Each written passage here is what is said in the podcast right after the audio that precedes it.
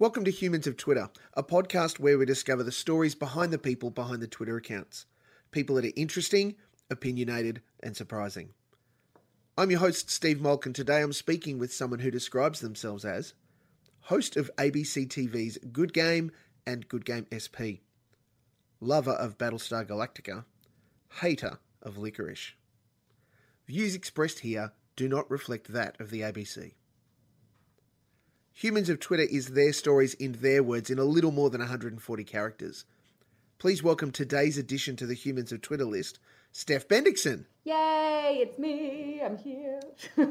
oh, Steph, hello, the most musical hello yet. Can I start by asking, in social settings, how do you introduce yourself? Oh, I usually introduce myself as Steph, um, mm. uh, unless I'm kind of at an event where people are expecting me to be introduced as Hex. But um, Hex is my gamer tag. It's not like an alter ego or a persona or anything like that. So it's yeah. But you still answer to it like Steph, though, don't you? Yeah, sure. I mean, I'll answer. Yeah, I'll answer to either. It, it must be because when for, for the most of us when we play games and those sorts of things and we create our gamer tag the most that you might hear it mentioned is you know in a, a, a, conversation during the game and that kind of thing never in real life and yet that's a reality for you well it's kind of good because um, i'm not great with faces and names so when someone yells out hex in public I, I, I can tell them they're usually a fan of the show whereas if someone yells out my name i'm like okay, did we go to school together? Have we worked together at some point? Do we have some kind of personal like history that I've forgotten about? So it helps me a little bit when I'm very vague when I walk through life. Well, vague can help though. But I'd imagine that hearing the, the, the call of hex also allows you to steel yourself in that um, if it's just a normal human, you can react, you know, a certain way. But given that it's a fan, it's like, well, not that you wouldn't. Like, I don't mean that to sound oh, disingenuous, but it's preparing yourself. Too. Everyone's pretty lovely. I have been I have been hug tackled a few times. That's the only thing I need to prepare myself for sometimes. You are a slight little thing, and I'm sure that you could come off the, very much the second best in those things. yeah, I think a lot of people think I'm taller than I am. I'm five foot four, or like roughly 163, 164 centimeters. So I think people, because I'm sitting down on TV, I think people expect me to be taller than I am. It's one of the most common things people say when they meet me for the first time is, "You're shorter than I expected." you get, uh, and that's that's something I think that um, shouldn't be stepped past because when we look at television, generally speaking, who do we see when they're sitting down? We see newsreaders, we see breakfast TV presenters, everyone else is usually standing up, Steph. Yeah, yeah, it's true. It's pretty funny when um, uh, Bajo and I have to stand in shot. I usually have to stand on a little box, a little apple box, so that um, we're not. Otherwise, you know, he's if they want to do a close up, it's just his head and then the top of my head is all. Yeah, all or his shoulders in your face. Yeah, yeah, that's right. but he is also a monster of a man, so. Steph, you've uh, just recorded, at time that we record this podcast, you've just uh, recently recorded the 10th anniversary special for Good Game. Mm-hmm. That signifies your 10th season with the show, as far as the, the Big Brother show. That's a massive milestone. Congratulations. Oh, thanks. Uh, I've been on the show actually for seven years, but the show itself has been running for 10. So. Oh, that's right. I'd, I my math in, is horrible on this. No, you're right. I joined in 2009. And um, because I was actually quite a big fan of the show before I was on it, which is why it was super exciting for me to get this job.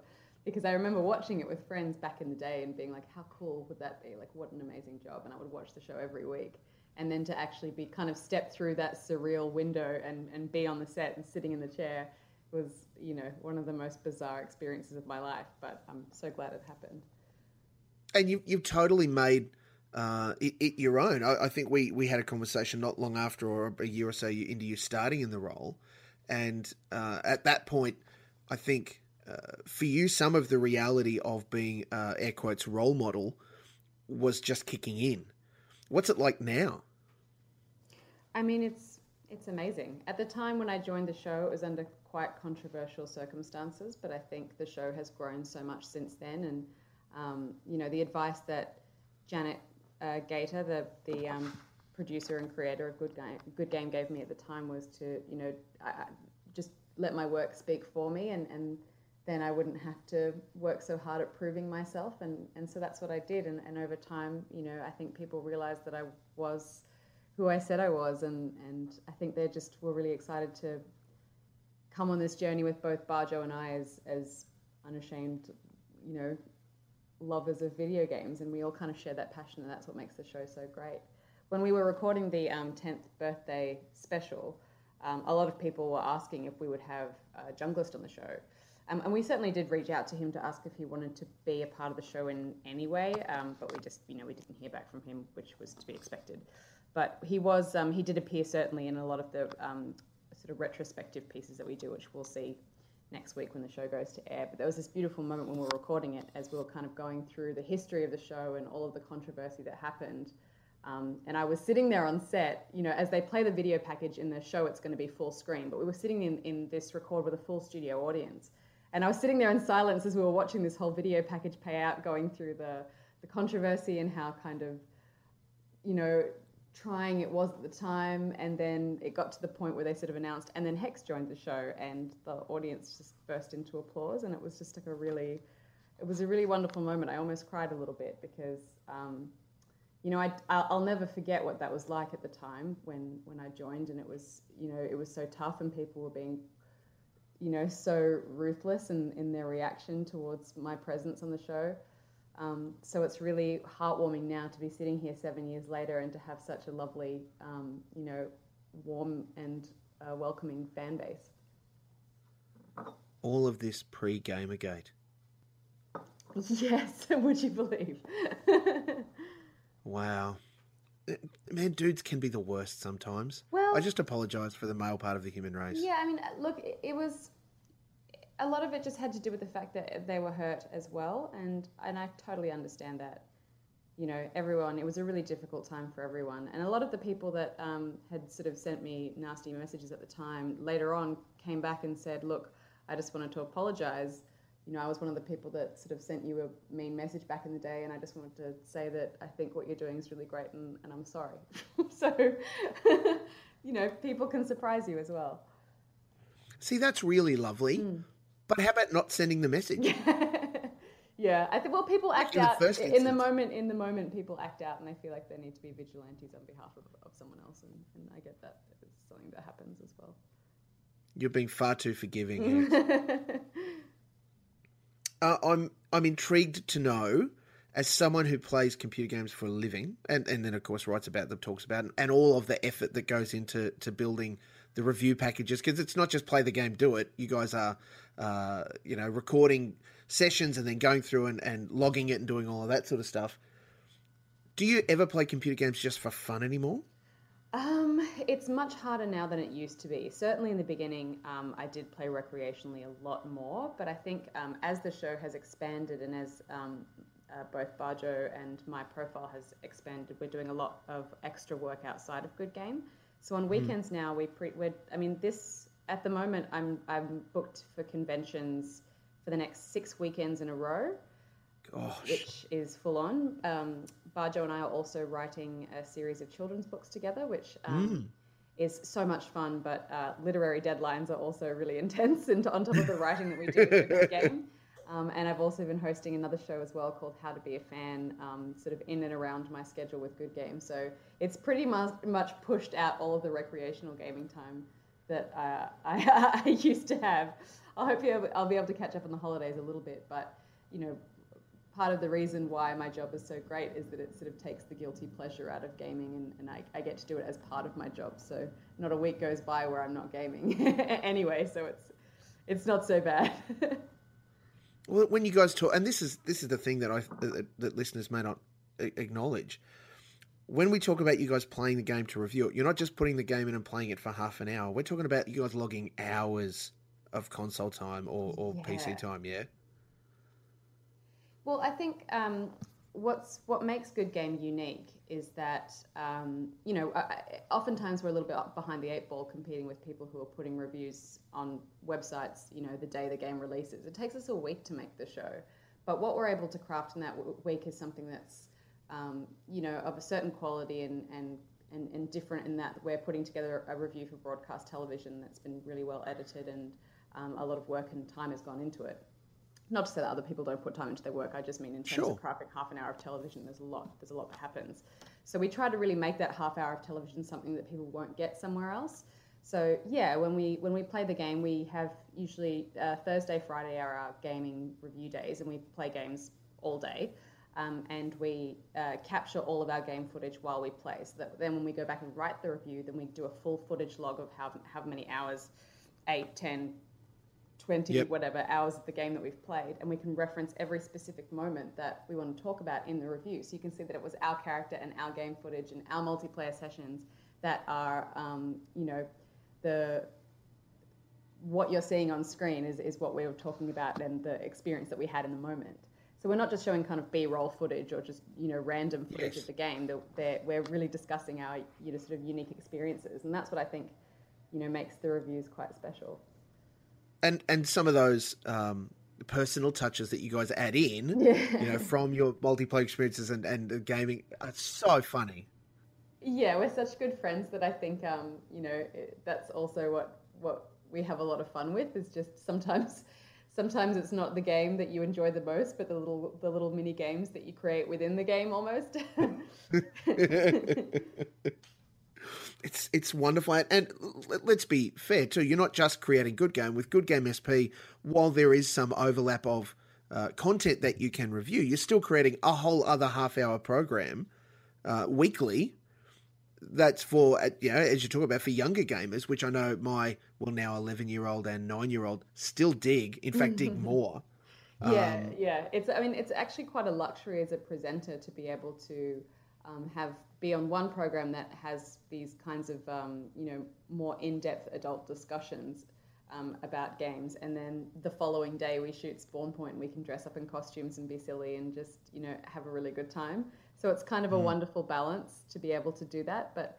Also, I think what's great about Spawn Point is that we've never really patronized kids in the way that we present the show. We're, we're still using um, all of the gamer language that they want to hear and um, Yep. you know imparting tips and ideas for them in Minecraft and Kerbal Space Program and um, you know really um, you know giving kids the benefit of the doubt that they're going to go out and find the solutions to a lot of problems that, that we point them in the direction of and I think that's why they, they really love it. They feel like they're part of something that's a little bit more um, I don't know. It's kind of a cool club where we can kind of figure things out together and the letters section has become mythical uh, in and of itself. Just the well, not only the the twofer that you and Bajo or, or whoever else is hosting at the time, sitting there answering the kids' letters, and and that's excellent feedback. The interactivity that comes from that, the expectation that when they type emojis into their letters, or whether how how badly they spell words, you'll pronounce it the way it's so great. Yeah, we made the decision to read out every letter phonetically from the start, and I'm so glad we did that because they're just so funny. so and they're just so adorable and wonderful, and and and just the sheer like enthusiasm that that you know kids have. They you know there's there's no such thing as gamergate in kids' lands. It's it's Mm-hmm. just it's just this pure, unadulterated joy and you know fan obsession for games and and for the show as well, which is so great. It's an incredible enthusiasm. I, I am a, a particular fan of the running gag where whenever any of the kids refer to themselves as the Lord of or King of, Oh, and Bajo uh, has to do a special bow. Yep. Yeah, yeah. and It's it's, funny because they will latch onto the smallest things. Like every, you know, um, every one of those things that's happened in the show has been driven by the kids, not us. It's something that Bajo will do maybe as an offhand thing, and then the kids will latch onto it and turn it into something bigger. So they they see everything and they remember everything, and that's how those moments are born because the kids love it and they latch onto them. and they're so they're, so wonderfully descriptive and expressive and demanding in their letters. Yep. I have written to you three times. Why have you not written back? Anyway, I have a question. yeah. It's uh, it, a great transition for you talking about the fandom that exists around that because your new series, this is Steph all by herself, and I have to say, being marvelously explorative and incredibly vulnerable at times. How to be a fan with Hex is a great series. Yeah, it was such an awesome opportunity and something that was still sort of within my wheelhouse in terms of things that I'm interested in and um, you know I'm curious about and maybe have had a little bit of experience with. But then there were some episodes that I was completely out of my depth as well. Um, but honestly, you know, uh, good game is you know always going to be my, you know, home. But I've been in the studio for seven years now, which is kind of a little dungeon in and of itself. So it was cool to kind of get this opportunity to go out and, and meet people and have conversations with people and find out a little bit about other people's lives and what makes them tick. Um, so yeah, it was it was a really incredible opportunity. I, I learned a lot, and I just really loved spending time with people. And it was a really good, feel good experience as well because I was sort of stepping into these communities and um, fandoms where people often feel a bit maybe misunderstood by how society views them, and really seeing the I suppose the kindness and love and the acceptance and openness that exists within these communities that makes you feel so welcome. Mm and, and it's a diverse range of communities that you touch on. It's not like how to be a fan with Hex, step one, do this. It's each episode focusing in on uh, a, a, different way that fans express their their joy and their connection with various things, isn't it? Yeah, absolutely. And look, there's even I mean, the first episode looks at cosplay, which is something that I you know I have a lot of friends that cosplay, and I go to conventions a lot, so I see it all the time, and I see people that dress up as video game characters. So it's something I'm very close to, but it's not something that I've ever been involved in a lot myself because I didn't really I didn't really understand the point of it to be honest, which sounds a little strange or naive maybe, but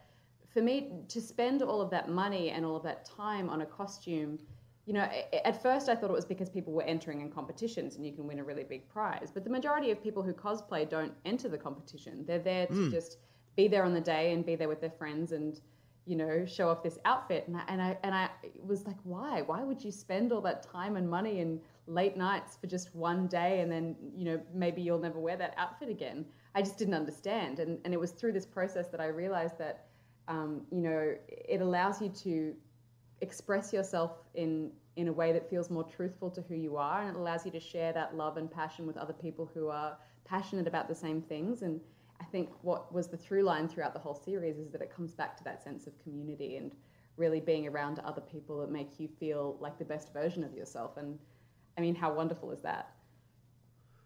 Yeah, look, I have to tell you, you made a rod for my back. My nine year old saw it and she is very keen. You're going to be she loved the dress up before. Soon, are you? oh, look, I can't sew to save myself. I think I'm about to learn how to eyelet at the well, very not, least. Yeah, it's, and it's not just fabric. That's the thing. When you start getting into armor pieces, you have to start molding Worbla and things like that, and, and creating, um, you know, full armored bodysuits and stuff. It's crazy. Here's a sheet. Be a ghost. Not sure that will cut it. no, no, it very much won't cut it. And I look, I've uh, enjoyed seeing uh, a bunch of different cosplays in a lot of different settings. Of course, uh, people might not connect that the the 501st, which is a great Star Wars cosplay. Uh, it's almost a religion, but uh, global thing where guys dress up as stormtroopers and Darth Vader and uh, those sorts of things. They've been around and they do a lot of charity work and those sorts of things as well. So it's not just fans in the context of a con, it can be much, much broader, can't it? Yeah, absolutely. And, and I think also what's so great about it is that it's very inclusive. You know, a lot of mm. people mm. will um, put their own spin on characters. They'll switch the gender of the character, or they'll mash maybe yeah. three different characters together.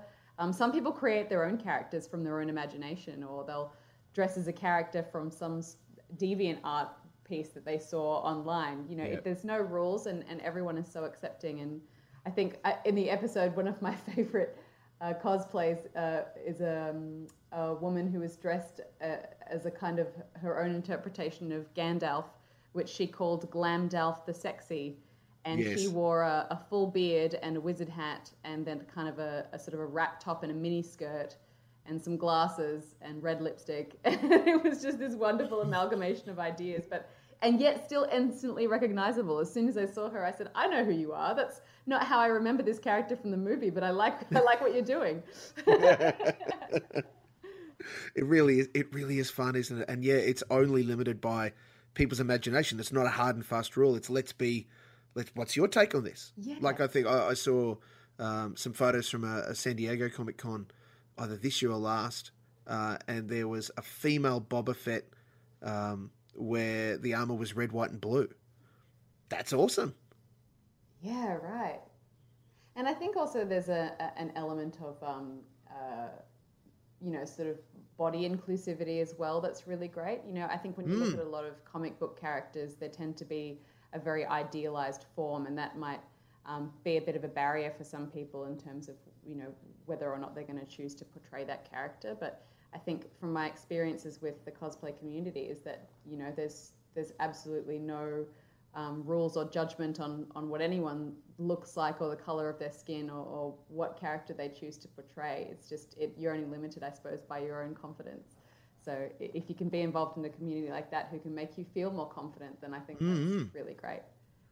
I have very limited options when it comes to cosplay. I've got uh, Rancor Keeper, uh, Kingpin, or Jabba the Hutt. That's about it. well, I mean, you know, every costume can be interpreted however you want. So again, it's not about being as close to the source material as possible. but it helps to look like it, right?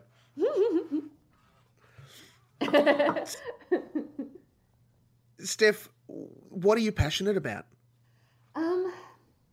I'm passionate about escapism and I suppose human stories. So, mm-hmm. I, I, mean, from a young age, I've always been very imaginative, I've always been very creative. Um, I've never understood numbers, I struggled in that department. My, I've always been a bit of a daydreamer.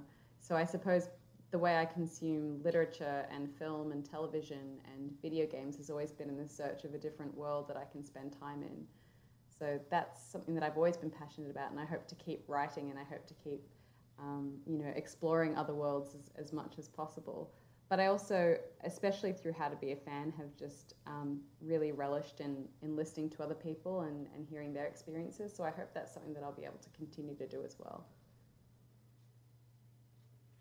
do you find that uh, the things that have challenged you in the past uh, are they things you're happy to put aside, or are they things that you continually not battle with, but continually work? I want to overcome this, or I want to beat defeat this. Sorry, could you say that again? Do you find the things that have challenged you in the past? Mm. Are you happy to just put them on the shelf and say that's fine, I can deal with that, or uh, is it something? Are they things that at times you're like, no, no, I want to chew at this. I want to try and see if I can conquer it bit of both, I think. I think there's some battles that you just need to um, to put aside because they're not worth fighting, and other things that I, I think are really important to draw to the attention of other of of people who um, you know feel threatened by them and um, and that sort of thing. I mean, when I first started on the show, I think I was very um, very conscious of the image that I was presenting because I really felt like I had to prove myself in many ways and and um, justify my position on the show and prove my authenticity. And I was working so hard to um, let people know that I was that I actually played games. It seems so silly that that was mm. something that I had to do, but that's that was kind of the case.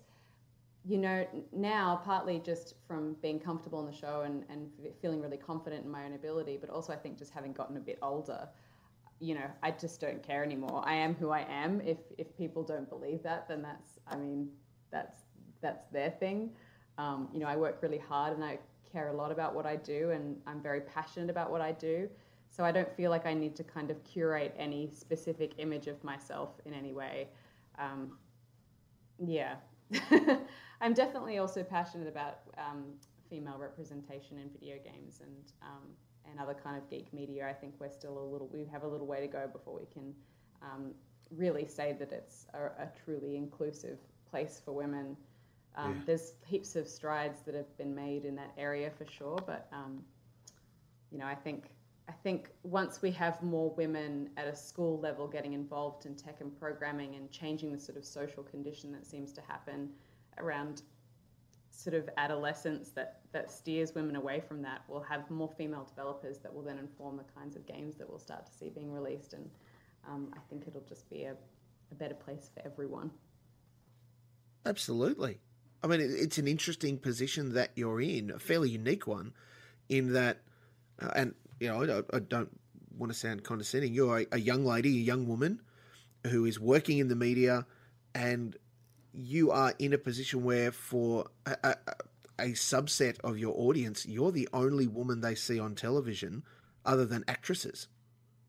Yeah, and I think what's really interesting is that, you know, when you look at the gender split between our audience from um, Spawn Point to our adult show Good Game, um, it's starting to even out a little bit more, but it's pretty much 50 50 for Spawn Point. Um, Mm. And then for Good Game, it's skewed a little bit towards the male audience. There's still something that's happening, I think, um, where you know kids kids don't see games as being for boys or for girls. They just they just love them. Um, but you know, I think yeah, there's still a bit of a, a sort of a social idea around um, the the tech industry and, and gaming being something that's not cool for girls. You know, when they sort of hit their teens or whatever. So that's a conversation I'd love to change, and hopefully, even just by being on the show, you know, in some small way contributes to that. What one thing would you change about your life today? Oh, um, oh, that's a really tough question. I'm pretty happy with my life. I guess it's. I suppose it's just personal hang-ups and things that I have that I still that everyone has, that everyone Sure. tries to get over. I'd love to be able to say that I'm, you know, a, the most confident person within myself and you know working in the media but I, I think i still have a lot of hurdles to get over in that department before i can be like the poster girl for like self-acceptance so that's something that i would like Yep. i'd love to be able to change on a personal level in terms of my life uh, i don't know i would just love i would love to be able to give more money to the abc to do the great things that they do um, Yes. i'd love to i'd love to see more of the world but that's Mhm. obviously a that's something that everyone would love to be able to do. I'm going to New Zealand at the end of the year. I'm very excited. I'm finally going to see Excellent. Hamilton. Finally. Excellent. Oh my gosh. Oh my gosh.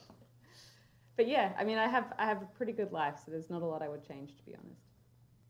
Well, you you are in a fairly high pressure environment when it comes to appearance and those sorts of things. I, I can understand some vulnerabilities in that regard. Um, you know, the, the the stupid saying that the camera puts on ten pounds or whatever it is is not helpful to anybody. Yeah, well, I think it's just that I um like I'm a stress eater, so throughout the year my weight fluctuates so much because like I will just go through phases of just like eating my feelings. And then when I watch the like at the end of the year they do a blooper reel where they cut together all shots from throughout the year and you could just see like my weight going up and down. But that's stuff that I see. Like majority of people don't even notice that. You think, you know, and no one ever comments on it either. Like, I mean, maybe they do to themselves, but they, people certainly never say it to me. It's all something that exists in my own, you know, sphere of insecurity. At the end of the day, the people watch Good Game for the games. They're not. It's not a fashion show. It's not like they're not Yeah. expecting to see Erin McNaught on TV. That that's. It really. I'm in the best possible place for someone, you know, in terms of being judged on their appearance. I I don't really have a lot of it. Um, but you know, everyone has their own stuff, so I'll try and I'll try and work on it in my own time. Where did um, the the side braids that you have in your hair come from? The idea for that was that yours or one of the the hair and makeup ladies? Oh, that. So, have you seen a show called Vikings? Oh, I have seen all of it so far. Yes, ma'am. Yes. So I um I have a bit of an obsession with Viking culture and Norse culture in general. My um my surname Great. Bendixsen is Danish, so I like to Yep. think that I'm clearly descended from Vikings because we can- Naturally. we, we can trace our family history pretty far back. Not not Viking far, but I mean I'm just connecting those dots myself. Um, so yeah, I think um, you know when the when the show Vikings launched and it really showed men and women in that culture as being um, almost equal, really, which is very unusual for you know because I love medieval history and I love period pieces, but often the role of women in those shows is a little unfortunate because of just that was how the time was. Um, but they have, you know, from archaeological digs and stuff, they've discovered, you know, women buried with swords and shields, and they they know for a fact that that um, in Viking culture, women fought alongside men, and women had a lot of rights and could divorce and, you know, own land themselves and things like that. So they really took that and ran with it when they created Vikings. And the character of Lagertha is one of the most incredible, Yes. strong, butt kicking female characters on television that I've ever seen, uh, next to Starbuck. and um, yeah, it, it was just, I was so enamored with her that I started to, um, to channel her through my hairstyles, you know, reflecting the ones that she would wear in the show. And it became a bit of a signature thing. So I, um, I can't do them myself, unfortunately, but I have a very lovely hair and makeup lady who does them for me. The hair, like in that part of the side of your head, can get like you must have to grow that out because that would hurt like all nose having to, to to do that up as tightly and neatly as it is. Oh no, she's very clever. She just, she just, I don't even notice it. Yeah, it's awesome. Just sticky tapes it on. she just has very gentle fingers, and she just like she just weaves them super quickly and then ties them off, and it's, and it's yeah, and it's done. But then I feel like Nice. the rest of the day, I'm I'm channeling a bit of warrior woman, and it gives me a bit of confidence and makes me feel like I'm I'm I've got a little piece of Lagertha that I'm channeling, putting out into the world. Which is always great on studio day. Yeah, absolutely. Where is the line between public and private for you? I've always been a bit of like a bit of an open book, to be honest. There's not a lot that I'm not willing to talk about or sort of share. Out of necessity, I try to like, you know, not let people know where I live and stuff like that, like basic stuff like Sure. that. But there's not a lot that I won't share. Um, I've only just released, recently sort of started sharing my um, relationship online very loosely. I try not to do it too much because um, I think more for his sake than anything else. He doesn't really want to be on display too much. But for a long time, I kept my relationship. Um, I've been with my partner for, for about four years, four and a half years, and for a long time, I kept it um, sort of a private or a bit of a secret, I suppose, because I just didn't really want to be thought of as someone's girlfriend or attached to someone else. But then it became such a big part of my life. It seemed weird that I was so open with everything else, and then and keeping that a secret. And then I would go on these really long trips, and um, I was in all of these photos in these amazing places, and people would be like, "Who's taking these pictures?" and I'd be like, "A ghost," you know. Yeah, I think it just got to a point where you know there was just too many uh, adorable photos of, of him with, with cats on him that, that I wanted to share, so I just started doing that. So yeah, yeah. There's not a, there's not a lot that I that I won't share with people. I think it's really important for people to see that you're a human person and that you're not this weird kind of TV facade. And um, I think it's important to show y- you in all various states of unmade up disheveledness and doing normal things and making mistakes and stuff like that because then, you know, people feel like they can relate to you more, which I think is really important. Mm. Yeah, totally. What suggestions would you make for someone that was looking for a new game to obsess about? Oh, it, well, it depends on what kind of games they like. So, um, if they're sort of new to games in general, I would maybe recommend some um, uh, games that have a sort of low barrier for entry in terms of controls, something like Journey or Abzu, um, or uh, a point and click adventure that has um, a, quite a strong narrative focus, something from the Telltale series, either Walking Dead or um, The Wolf Among Us, or maybe one of those kind of indie point and click ones like Gone Home that I really, really love, and I love recommending that game to people Oh, yeah. um, or something like uh, Until Dawn, which is a little bit easier on the control side of things and is more about narrative choice. Or uh, what else was I going to say? Until Dawn. Oh, um, uh, Life is Strange. That was another really great one. So that's there's, there's Yep. heaps of games that I can recommend to people if they're kind of new to games in general and, and maybe aren't aware of the kinds of things that are out there outside of Call of Duty and GTA, you know, which is surpri- surprising, but people still, some people think that's all the games are.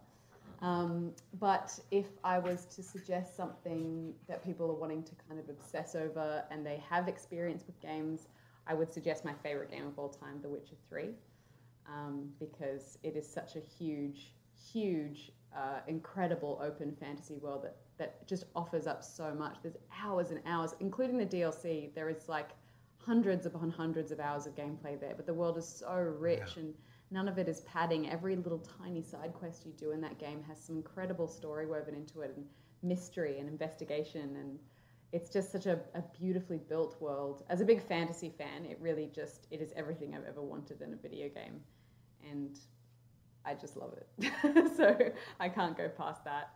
Um, and then you know, there's so many great action adventure games as well, Tomb Raider, Uncharted as well that that I would always recommend to people because they're so cinematic. I think, and and it, Mm. it really is a great um, example of, of you know where modern games are going in terms of motion capture you know, cinematography and gameplay, um, and just really great action. Yeah. In your short seven year career on screen, you've also seen the rise and strangulation of the market of mobile gaming. Yeah, yeah. I think um, I think it's been really interesting to see how that has kind of put the brakes on um, portable gaming platforms as well. You know, I think people don't really see yeah. the point of um, carrying a handheld device around if they can just play games on their phone. Um, I was never really a portable gamer to begin with. It's not something that I particularly like to do in transit, and I suppose I don't really have a long commute to work. Um, but you know, they said that most people play the PlayStation Vita on their couch. You know, if I'm going to play at home, I'm going to use my expensive rig and play a game on that. Yeah. One of the consoles that I paid hundreds of dollars for. I'm not going to, um, you know, play a portable game on my couch.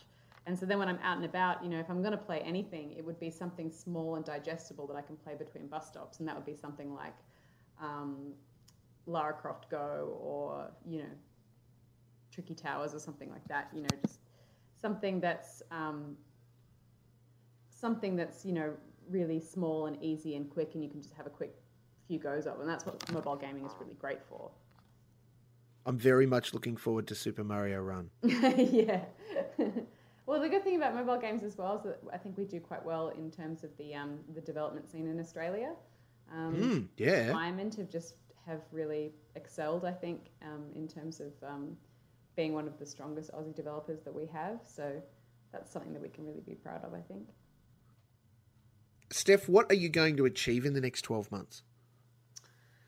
Um, well, Hobbiton is an achievement. Yes. Check. um, I would really love to see How to Be a Fan get season two. Mm. Um, I will have completed the final uh, book We've been commissioned for four books in the book series that I'm running with Bajo Pants, Bajo Pants, Bajo so far, um, and uh, we'll have that completed by then. So um, that'll be really exciting, and I really hope to be able to, I guess, reach even more regional locations in terms of um, the various game jams and. Uh, conventions that I go to because that's something that I mm. find really rewarding. People that can't often get to major cities to go to the bigger conventions and stuff like that, we have an opportunity to go to travel some of those more regional places and, and meet with people and talk to them, and I really enjoy that as well. Um, but yeah, I just, I really, as I said, I, I've got a pretty good life and I really enjoy what I'm doing, so I hope that I can keep doing that. Hey, Steph. Mm thank you so much for the chance to speak with you today. Please know the things that you've said are very special and you're highly valued. Thank you so much. Oh, thank you so much for having me. it's a pleasure to talk to you anytime. You, are wonderful. Thank you. very clearly, you do tweet on the odd occasion. Um, are there other social media accounts that you would want people to know about? Uh, yes, I think I'm probably most active on Instagram because I'm very visual and I like taking pictures. So mm-hmm. I'm on Instagram as HexSteph. Um, uh, I have a Pinterest page. If you like Pinterest, I just I, I pin a lot of pictures of forests um, because I love forests.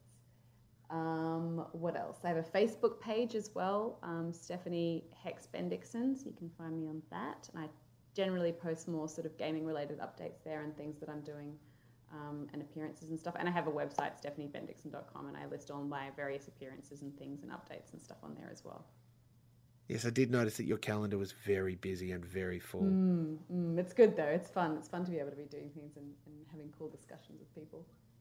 Better that than not, right? Yeah, totally. if people want to see uh, Good Game, Good Game SP, or How to Be a Fan with Hex, how can they track them down? Good Game, our adult show, airs on Tuesday nights at 8.30 p.m. on ABC2. Uh, Good Game Spawn Point, our show for younger gamers, airs on Saturday at, I think, 9.30 a.m. and it's repeated throughout the week as well. Uh, sorry, on ABC Me, I believe it is now. And yes. uh, How to Be a Fan is on iView, the whole season, all seven episodes. They're about 12 to 15 minutes, very bingeable, I would say. Mm. Uh, so you can go onto iView either through your digital set top box or you can just go to the iView um, uh, website in your browser and just watch it through your browser as well. And not, not just the seven apps, but also your Blade Runner fan film. Oh, yes, Dangerous Nights. Which was really good. It was really fun to make. It was probably the most the toughest shoot I've ever been on, but it was a really really great learning experience in terms of um, how hard it is for people on the other side of the lens. You know, I kind of just turn up and and um and do what I'm told when I'm on a shoot like that. But in that in that situation, I had to tell everyone else what to do, and it was exhausting. I can uh, sure it was exhausting telling people what to do. well, it is, especially when you're under time constraints and everyone's like, "We're going overtime and it's costing money." It's very stressful. Yeah, we that don't the have worst, a lot right? of it at the ABC. No. Oh gosh, I don't tell Andrew can't be that we throwing made it around. Um, for those that are keen to see it, the 10th anniversary uh, episode, the special that we spoke about, is going to air. Well, this is releasing Monday, so Tuesday, the next day, uh, podcast time, you'll be able to get it. And of course, that'll be on ABC iView as well, Steph, yes? It will be the actual actually the 10th anniversary special is going to be on earlier than our usual time slot of 8:30. The 10th anniversary special is actually airing at 7:30 on Tuesday, and it's a four-hour episode. Well, no one needs to see whatever was on before it. I mean, let's let's be frank. Good Game can bump those things out of the way anytime it likes. It's true. It's true. This has been Humans of Twitter, and I can confirm that at Hex Steph is indeed human. Or am I a Cylon?